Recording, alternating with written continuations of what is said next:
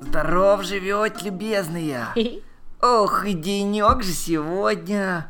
А ночь-то какая. Длинная, Бомборонди, длинная ночь. Самая длинная в году. А день сегодня зимнего солнцестояния. Самый короткий день в году. Мы к вам сегодня на минуточку заглянули-то. Мы в такой день, как сегодня, со всей роднёй собираемся, да ноги парим и чай пьем все вместе. И в избах прибираемся, чтобы чисто было. И обещания все стараемся выполнить. А вы прибрались в своих светлицах, а спаленках? У нас потому важно, что в день сей особенный лучше всего планы на год строить и с грустным прощаться.